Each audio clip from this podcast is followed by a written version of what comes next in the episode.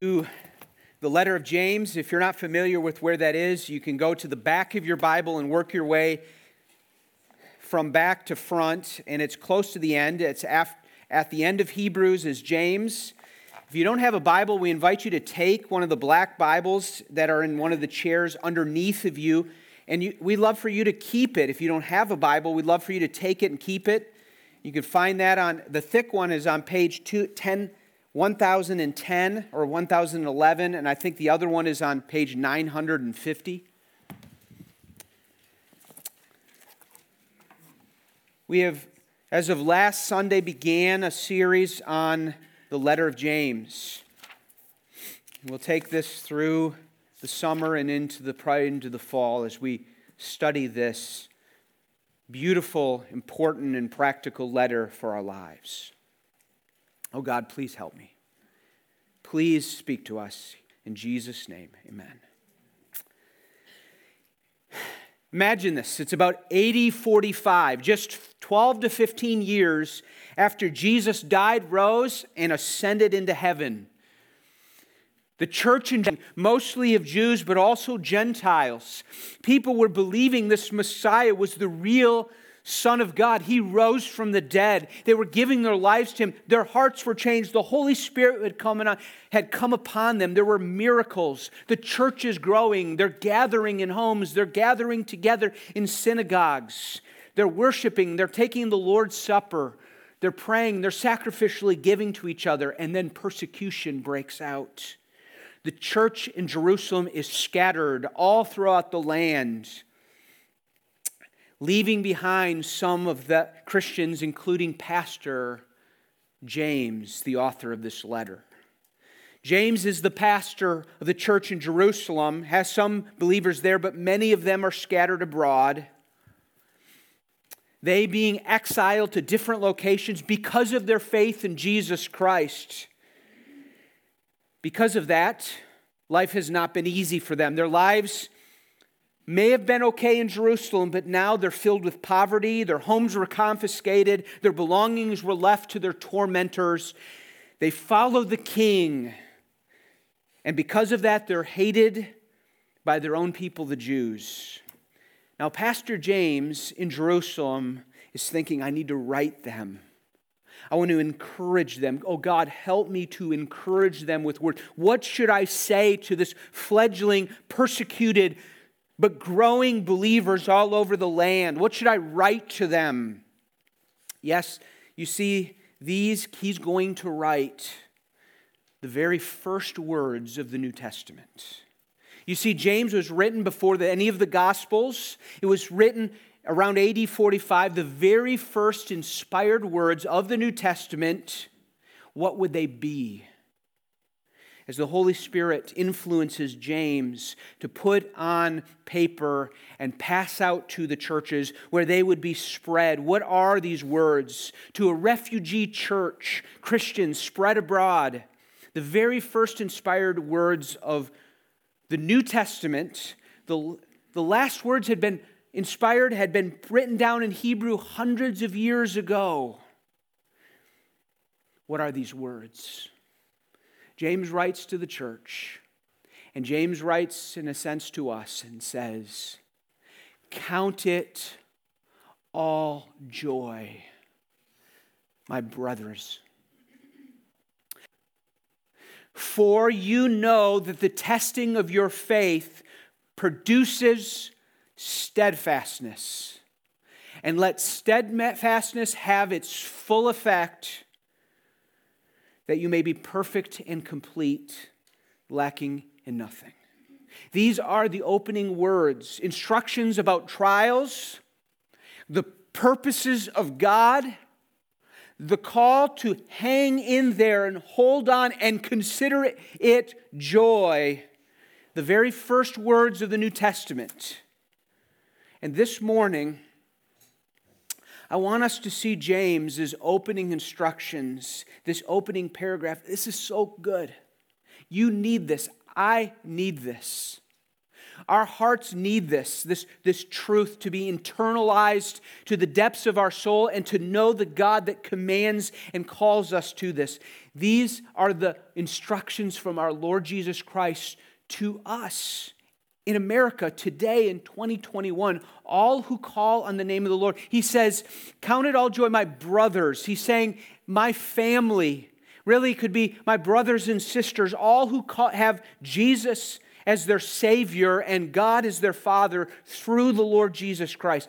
So this morning, I want to give us instructions here from these three verses.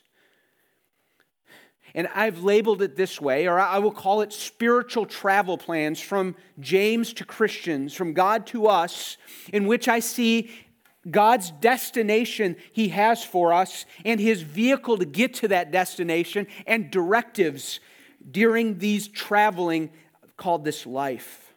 So I want you to see, number one, God's destination.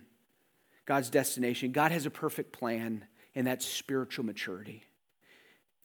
There are trials, testings, and a need to hang in there and be steadfast. And he says here at the end of verse four, so that you may be perfect and complete, lacking in nothing. James wants the believers, and he, God wants you, Jesus wants you to know that God has a destination for us, and it's really good. It's that you may be perfect and complete, lacking in nothing, verse four says. But you see, friends, not everyone who grows old grows up. You know that? Age is not the same thing as maturity. There are far too many people who proclaim Jesus as their Savior and say they're Christians and they believe God, and they stay little babies spiritually. They don't grow in maturity. And this verse says, there is a destination that God has you on, every one of you who are Christians. And that is, this destination is that God wants, He's got a great plan to make you complete and spiritually mature. James desires for this church, and, he, and God desires for us to grow deep, rich, mature, as whole Christians. Growing, this word perfect is not sinless. It means complete and immature, lacking in anything spiritual that God has, has for us. You see, God rescued you not to leave you where you are. God didn't rescue you and save you if He has saved you, and then just take you out of this world and bring you to heaven. He says, I have a life now, whatever, whatever it is, twenty years, fifty years, seventy years, whatever it might be. And during that life, I have a plan to grow you. So you were down here, and you're going to grow spiritually through time, that you might be a different person than you could ever imagine. God's plan is to make you, every one of you. No, you're not excluded. No, it's not just for pastors or deacons and their wives, and it's not just for a few of the senior saints that you say are the spiritual heroes in your life. God means for you to grow in maturity. That's why Paul would write to the Colossians and say, I, I constantly I live my life proclaiming this message of Jesus and teaching and warning and exhorting and instructing for the purpose that they may I might present someday, I might present everyone mature in Christ. My calling as a pastor, and I don't know how this is going to work, but I think there might be a way in which in heaven someday at the judgment, I'll stand b- beside you and go, mature in Christ, that's that's what I want. That's what Paul, that's the imagery Paul says, that I might stand, present everyone. Here, here, Jesus, these is your sheep. You save them. They're like you because they listen to your voice. You, they listened to your word. They grew in the word, and they listened to what you would have, and they're becoming. They became like Jesus more and more throughout their life. James is writing this opening letter and says, "You need to listen up. Don't stay babies spiritually. Don't stay at a stagnant or non-growing state, but instead, God intends for you to grow, to lack nothing spiritually, instead become complete and mature, and that is His mission for you, His calling for you. You know, God intends to make us like Jesus Christ. You say, what? He make us like Christ? To change our character, to make us selfless, and to love God and have a real relationship with Him, and change the way our words are, and to change our convictions and our attitudes, to change the different actions of our lives, little by little, from the inside out. That is God's intention. He, cha- he plans to do this. So often we might think, well, yeah, I wanted a little bit of this, God, but do I want all of it? Yes, you do. God wants, God wants, and you truly, if you are His children, will want this. This is a maturity that all of us need. I, I have five children. I'm a parent, and part of my job in raising my kids is to have a mind towards their growing maturity. I, I can't do everything for them, and I better not do everything for them as they get older, because they need to learn to mature. They need to think for themselves. They need to think rightly. They need to know the consequences and face them. And so God wants to grow us in maturity. And I want to tell you this, friends, brothers and sisters in Christ. If anything, I pray you'll come away from this sermon and say, oh God, grow me. Help me to grow maturity. Because I wrote down there's three reasons at least why you'd want this. One is joy. Joy in enjoying God. As you grow to grow in maturity and grow, become like Jesus Christ, grow in this completeness, more of sin will be removed in your life. You'll have more faith in a big and glorious God. You'll grow in a relationship with Him. That's one. Secondly, you'll have proof that you're real. As you grow in maturity, when the doubts of, am I really a Christian? When when I die, am I really going to be saved? When I face the judgment, will I really face, will it be okay to face the judgment before God and actually not receive His wrath and instead His reward? Well, as we grow in maturity, we grow in proof that we're real. We don't earn our salvation, but maturity is a mark that we're really His children. And we grow in confidence in Him and joy in Him and assurance in Him. And we want to grow in maturity because, well, it results in fruit. The more you live and are becoming mature and growing in God, oh, the, the joy of the fact that God gets to use you and me to help other people. The people that I love and the people that I struggle with loving. God's going to use me to point others to Jesus. And I get to glorify and show off and love my God. You want maturity. The life that is in Jesus, that we are going to face and you face from now until you die, is not about mere temporary happiness. It's not about a carefree life. It's not about your comfort, your temporary comfort. Oh, He loves you way too much to leave you on the road of immaturity and shallow faith. So, maturity. Maturity for me and you. It's time for you and I to grow up. It's time for us to hear God's call and grow up. And if you're here and you say, "What do you, I'm not even, I don't know the first thing of what you're talking about." For some of you, it might be that He's going to first make you alive. And what that means is He's going to make you part of His family. You're not a Christian yet. Yeah, you believe the Christian things and truths, but you see, the person that starts to grow up and grows into maturity first has life put in them when they first believe and call on the name of the Lord and they repent of their sins. And oh, I want you to hear this. There is a great and glorious God who sent His only Son, Jesus, to deal with our sin and our mess. We so ran into our rebellion and ran our own way, but sinners and rebels just like you and me, like everyone. And if you will turn away from yourself and believe that Jesus died on the cross and rose from the dead, you will be saved. You will be made His child. That faith is something that then grows and lives and matures. And that's what we need. So, God's got you on a destination. God is not content to leave you as a little baby Christian. It's you, you can't just say, that's for someone else. It's for you, young person, young teenager. It's for you, young par- parent. It's for you, senior citizen, who has not grown, even though you've aged. You've not grown spiritually. God has growth for you now. That's his destination. It's spiritual maturity. But secondly, I want you to see that God's vehicle, God's vehicle, God has a distinct means, and that is trials. See, this passage says, count it all joy, my brothers, when you meet trials of various kinds, for you know that the testing of your faith produces steadfastness. Now, all of this is so that you'll grow mature, but the means of growing mature is the vehicle of trials.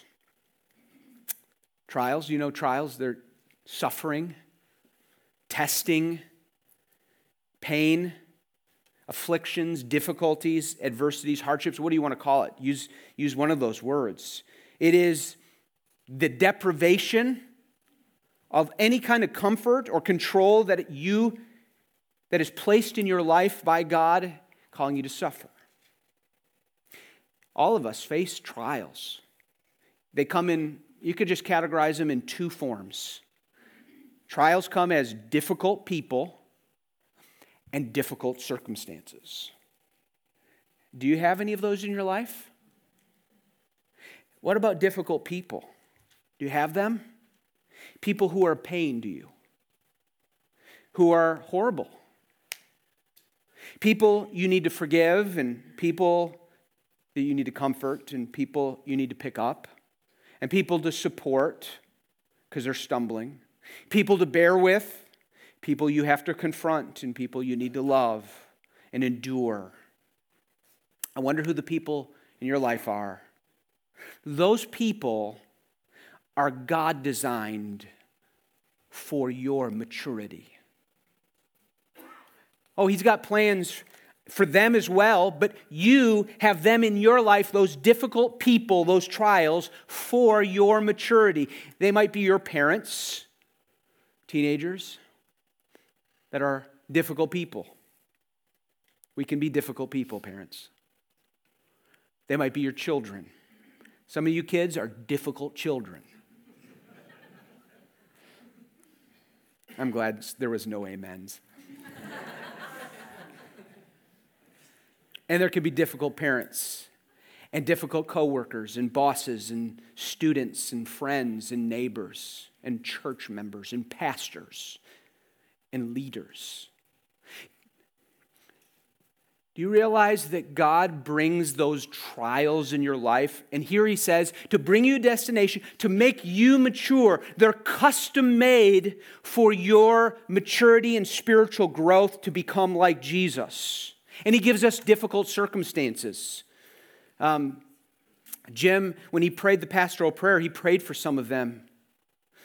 They might be health, chronic pain, conditions that just do not go away, a diagnosis that leaves you in suspense. These difficult cir- circumstances are ongoing, unchanging sickness or financial difficulties, debt and poverty or loss of job.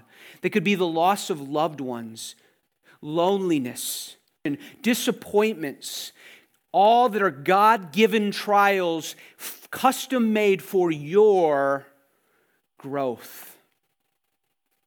For God to so lovingly change you, to not leave you immature, to bring you to a place that you will someday say, bless the Lord, you were in those. Here in this passage, James says, count it all joy when you face trials, when you face trials or meet trials of various kinds. We learn a lot about trials just from just digging at these verses. First, we see that trials are inevitable. Look at the verse, he says, when you face it. It doesn't say if you face it, when you face it. If you haven't faced trials, if you say that, you're lying or you just haven't grown long enough. You will face trials. Trials also are unwelcome and often sudden. That word here, he says, when you meet trials, is actually the same word that Jesus used in Luke chapter ten when he said in the parable of the Good Samaritan, and the Good Samaritan fell upon robbers. It meant they were unwelcome, and he just fell into them, and they robbed him. Well, trials can do that into our lives. They just, they're unwelcome, and they're sudden. You wake up one day, you're going to work, and your life is turned upside down by that phone call. Trials are many-colored. He says they're various kinds. You have trials that are emotional. Hard to even explain to someone, but they're a hard trial. They're spiritual. You, you just, there's physical, bodily, they're relational, that, that painful situation with that person, or the loss of a loved one that you're just aching over. They, they're related to your age. We, there's young people trials. There are parenting trials. There are senior citizen trials and elderly trials that each face. They're all distinct. You have them in different seasons of your life. Various trials of all kinds, and they all sometimes come at one after another. Have you ever felt that way, where you're just overwhelmed and you say, it's not just one thing, it's this money thing, and then this relationship thing, and then, and then my sister, and this situation, all of these together, and they just, they're various trials.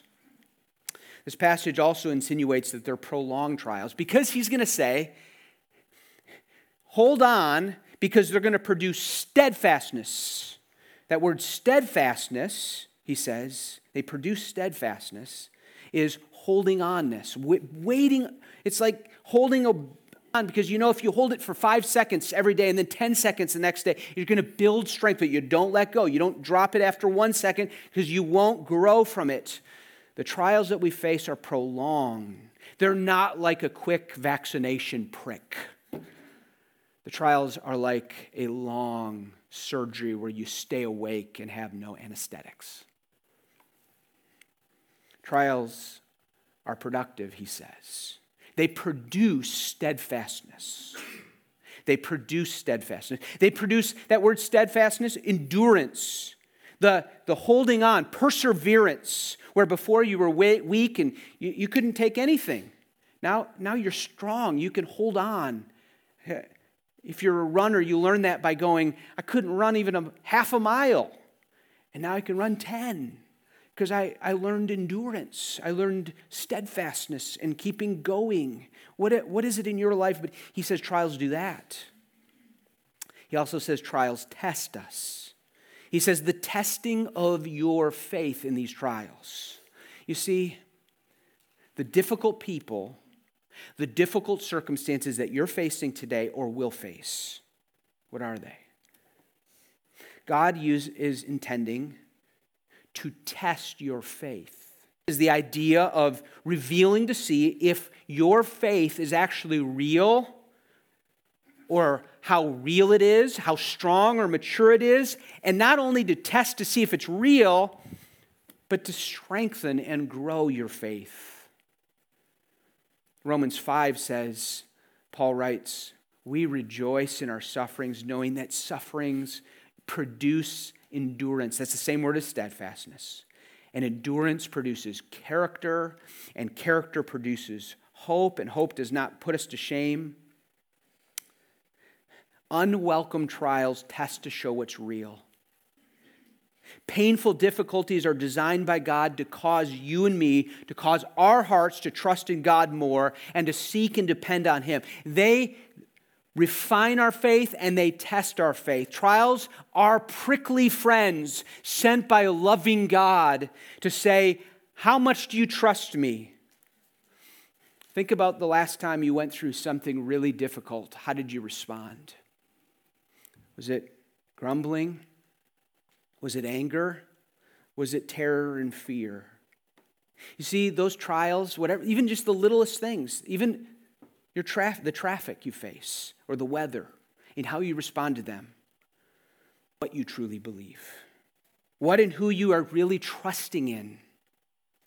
You're trusting in the securities of human things and your own control of things, Or have you found God as your refuge and your trust, and that everything that comes in your life you put under His hand? I would, I can testify of this, friends. I, I'm only forty-five. For some of you, I'm a young whippersnapper, and some of you young, I am old.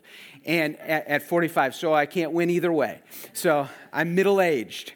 So I, I have seen God work and grow me in maturity. I have a long way to grow in maturity. But I feel like more than anything, the seasons of my life that I've grown the most is when I've gone through a lot of trials. I'll give an example. The last couple years. Only if, only some of you know this, but I, I I've had some minor but mysterious pains or awkwardness or discomfort in my mouth or my throat. I don't. I, they they worried me. Do I have cancer? Do I have something else? Is there something that's going to take me prematurely? And I'll, my, my children won't have a father. My wife won't have a husband. And all of these things, and I'll, my life will end short. I, over the last few years, I've I've struggled over different discomforts, minor and nothing and not serious. And I've grown to see, God, you you brought those. And you brought those to like... to reveal your faith, or should I say, sometimes your lack of faith, Daniel, because you let anxiety strangle you far too often when you knew that I was in control all along and that I love you and I love your family and I love your church and I love all those things, but you still worried and you were stressed out about it all the time or far too often. It revealed sometimes the lack or weakness of my faith and caused me to fall to my knees and say, God, forgive me. God, thank you for being merciful to me. Thank you for helping me. I wonder what it's in your life where you've had a trial that's revealed your lack of faith or your weakness of faith. I wonder what you did after that. But I would say that it also grew, grew my faith because it caused me to pray more. It caused me to seek the Lord more. It caused me to realize, Daniel, don't put your faith in doctors or medicine. Don't put your faith in human things. Put your faith in Jesus Christ. Where is your only comfort in life and death? It is in Christ Jesus, your Lord. It's a small thing, but for me, and even sometimes when I would explain it to some people, I just felt silly about it because it seemed so small. There's really nothing going on probably right there. Full circumstance in my life to grow me a little bit more, including grow my humility. Because to be honest, I can be hypochondriac sometime. And that And, and I find myself, my fear can be on that. that. You know, that's, I'm not proud of that.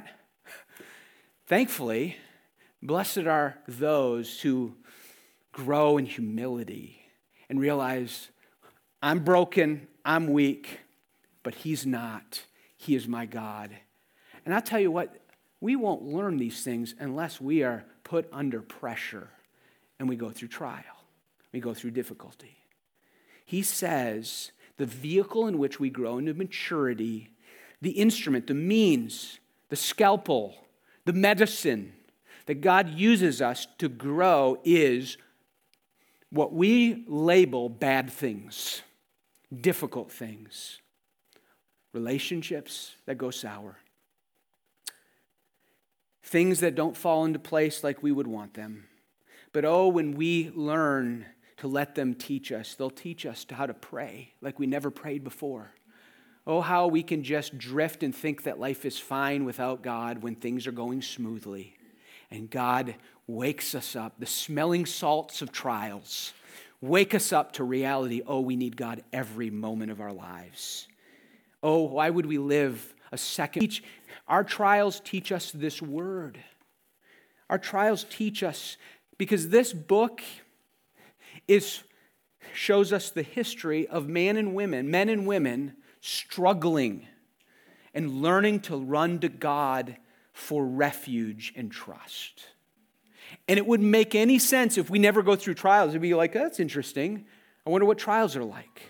And then when we go through a trials, it wakes us up and say, God, your word is real. Your promises are real. Is it true? Is it so good that I could actually believe it?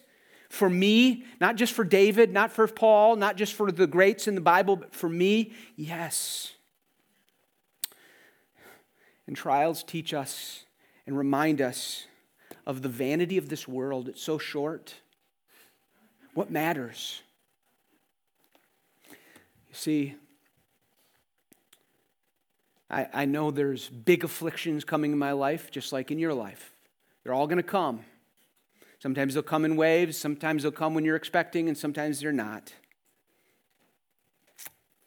This is the vehicle that God uses to grow us in our faith, to grow us to God. God tested Abraham. God tested Moses, eighty years in the wilderness. Joseph for thirteen years. Job, read the book of Job. Jesus to the cross. Paul the apostle, three times he pled with God and said, God, please remove what he called the thorn in the flesh in Second Corinthians. He had some affliction that was terrible. God, remove it. And God said, no. No, but I'm going to teach you to depend on me and trust in me. And you're going to actually say when it's done, keep the trial, but give me your presence. Give me your grace. Give me your sufficiency. I'm strong. I'm weak. But you're strong, and so I am strong in my weakness by relying on you. covid nineteen, the last, what's fifteen months, have been a test for Christians and for the church, revealing our hearts where we're putting our trust, revealing our relationships.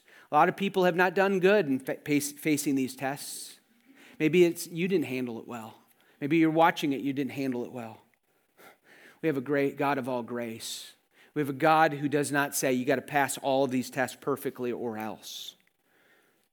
But passages like this are meant to remind us, oh, God has a good purpose and a good plan. Hang in there.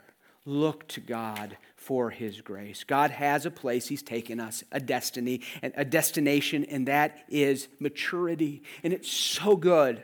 And he has a vehicle to bring us to that place, and it is trials and suffering.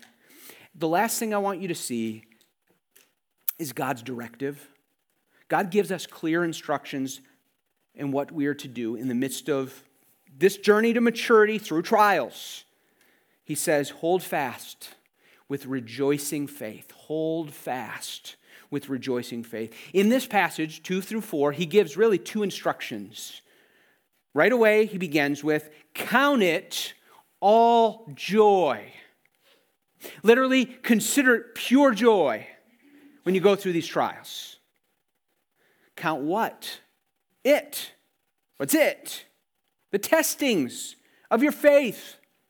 The pains that lead to steadfasting, steadfast producing trials that lead you to maturity. Count it, those things, joy. And then it, that's the first command. And the second is, let steadfastness have its full effect. The idea is, don't let go in the midst of trial. Don't, don't try to short-circuit what God has. Let it have its full effect. James is telling us, hold on during your trial. Don't short-circuit by giving up and running away. Don't curse God. Don't let anger overwhelm you or fear. Let it have its work. The weight of the trial is heavy upon you, and it has to turn away from God. They just, they run in a pity party. And he says, count it all joy. Rejo- I, I think he means rejoice in faith in God while holding fast. Don't waste your suffering. Don't waste the covid nineteen. Don't waste the trial in your life. Don't waste your cancer. Don't waste your difficulty. That doesn't mean don't pray for deliverance. Yes, pray for it. Doesn't mean don't go to doctors. Go to doctors. It doesn't mean get help in your financial struggles by counsel. Yes, it means those things, but begin with going to God and acknowledging, God, you've designed these trials for my life. God, what do you have for me? Help me not to waste what you have for me. Help me to listen up and grow so I don't come through the season remaining the same. Friends, what trials are you going through today? Young person, is it related to school or your friends? Is it related to even your just your own temptations and sin? Is it related to your parents? Parents, is it to your children? What about you? Is it to your grown parents, or is it to your wandering children who are away from the home? Is it work circumstances? Is it just something, you're your worst enemy and you don't like yourself and it's just, you're overwhelmed? What is it? James says, count those trials as a reason to be happy and joyful, and don't give up because you trust in God, because your faith in Him is being tested and He loves you. This is not a sign of His abandonment of you. It's, it, it's a mark of His care for you. And it could be the little things like, how do you respond when traffic doesn't go your way, or the weather, your health, and of course the difficult people and circumstances. Do you believe Him? Do you trust in Him that He's your refuge? We must all ask ourselves these kinds of questions. When my, my throat is sore and I can't, it hurts and I wonder what's going on there, or when I doubt a relationship and I'm agonizing about it, or when I don't know how we're going to get through this financially, or what is your trial? We must ask, do I believe that God is in control? And do I believe that God has a good purpose? And do I trust God's way that it will be worth it in the end? Because God is over all. Faith is being tested in these trials. The testing of our faith, the answer is count it all joy through faith. Count it all joy. Hold on through faith. And what is faith but trusting in God and His character and His promises? So I want to end by just pointing you to four things of faith's accounting. Because he says, count it all joy. That's an accounting term. You know, make an account of God's, in God's ledger, count it all joy. And you can only do that, not because we say, I love trials, I love suffering. That could just be sick if you love suffering just in and of itself. But faith's accounting, meaning one that says, but I believe in a God who's over all, and Jesus loves me, and He cares for me, and He's working for my good. That's faith. I'm going to at least believe four things. This is faith's accounting. God's in control, number one. Rejoice, God's in control. God is in control of all circumstances of my life, so I will trust Him. Friends, do you know that God is in control of all the circumstances in your life, every one of them?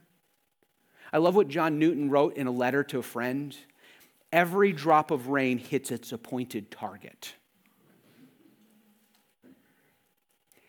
Every trial hits its appointed target. In everything, give thanks.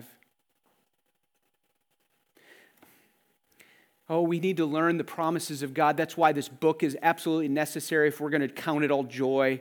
How firm a foundation, you saints of the Lord, is laid for your faith in His excellent word. When through the deep waters, God tells us, I call you to go.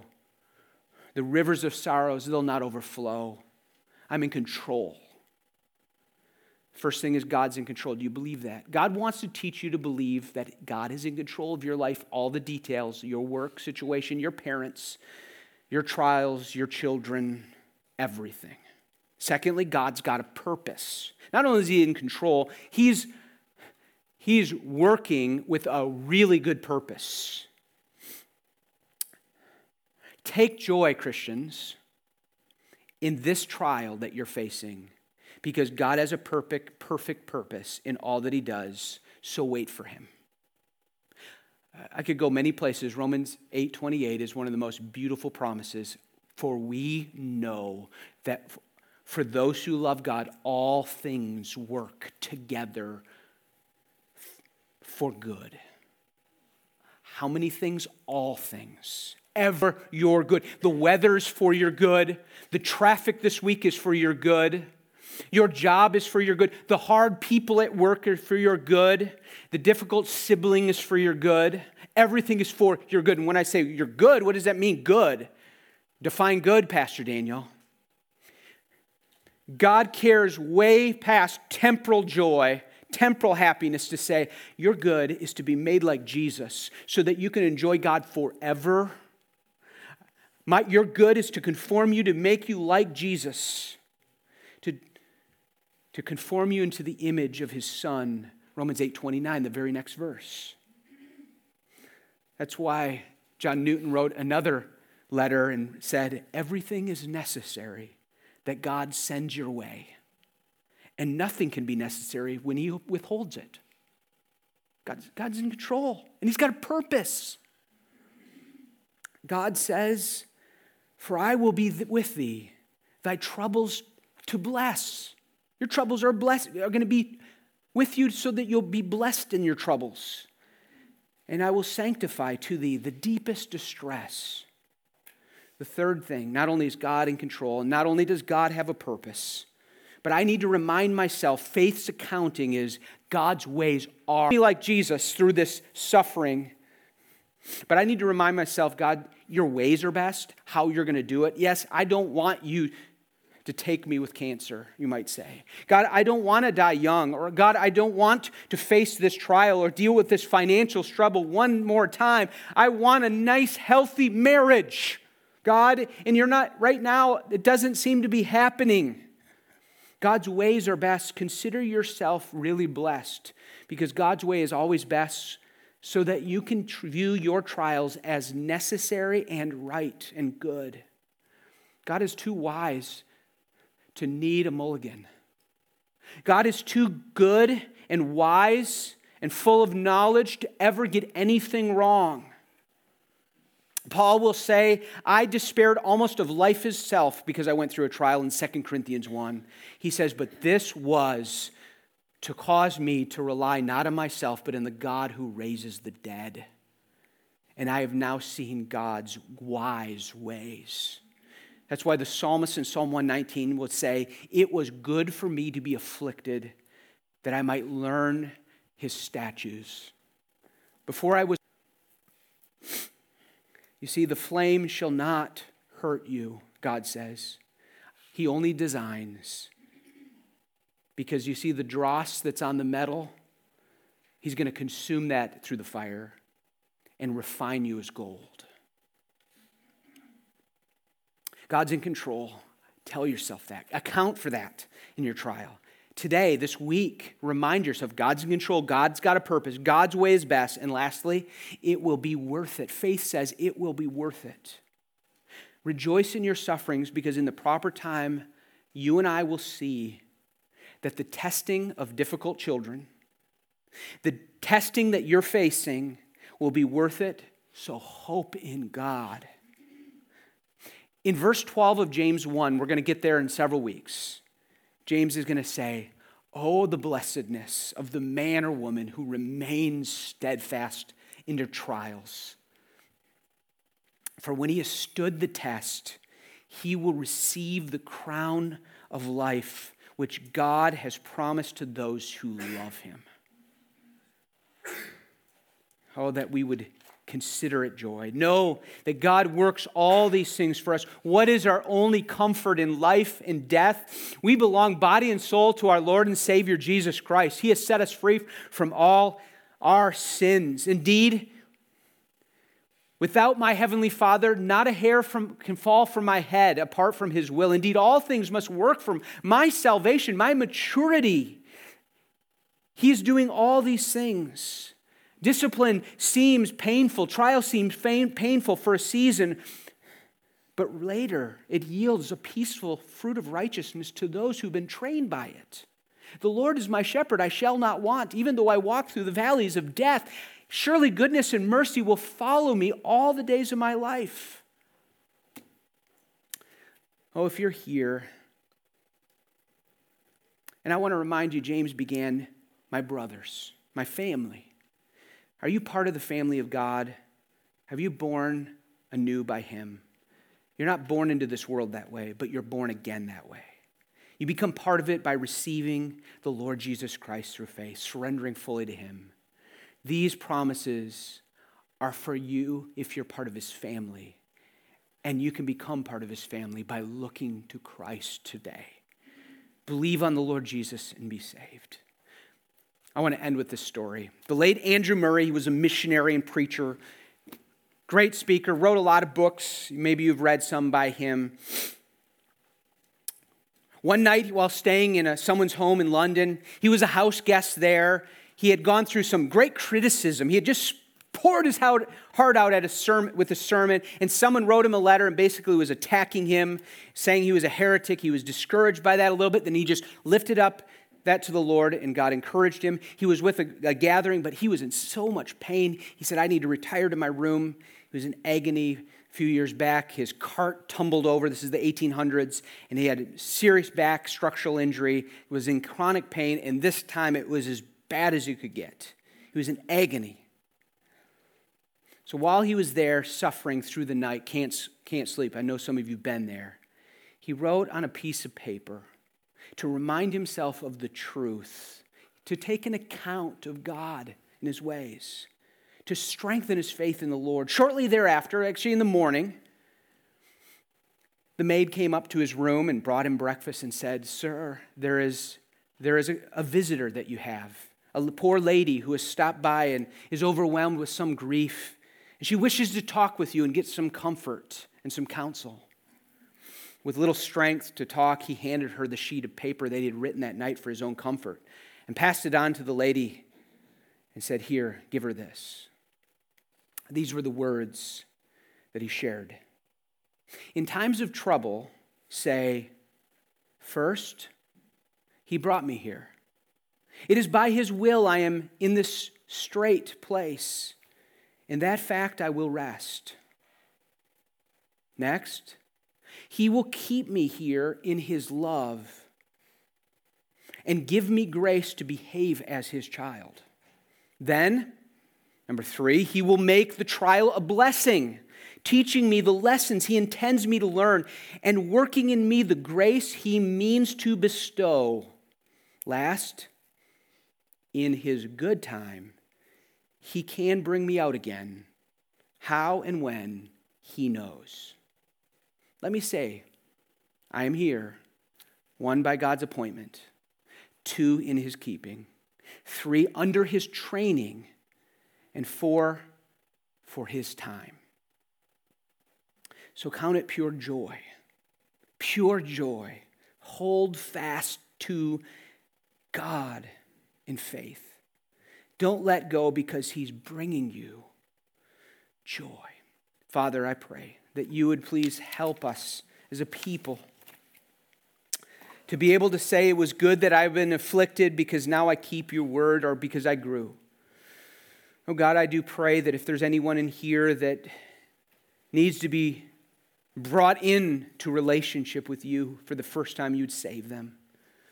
God, for those that are have them, I pray that we would all grow in maturity. I pray that we'd repent of our weakness and where we have been revealed, our lack of faith. Oh God, I pray that we would say, I believe, help my unbelief.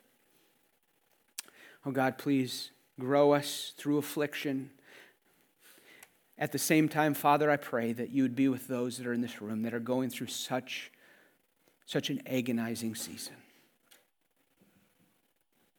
That you would take it away from them as soon as you deem best. But in the meantime, would you just give them such an amazing comfort of your presence, that they would rejoice and count it joy. In Jesus' name, amen.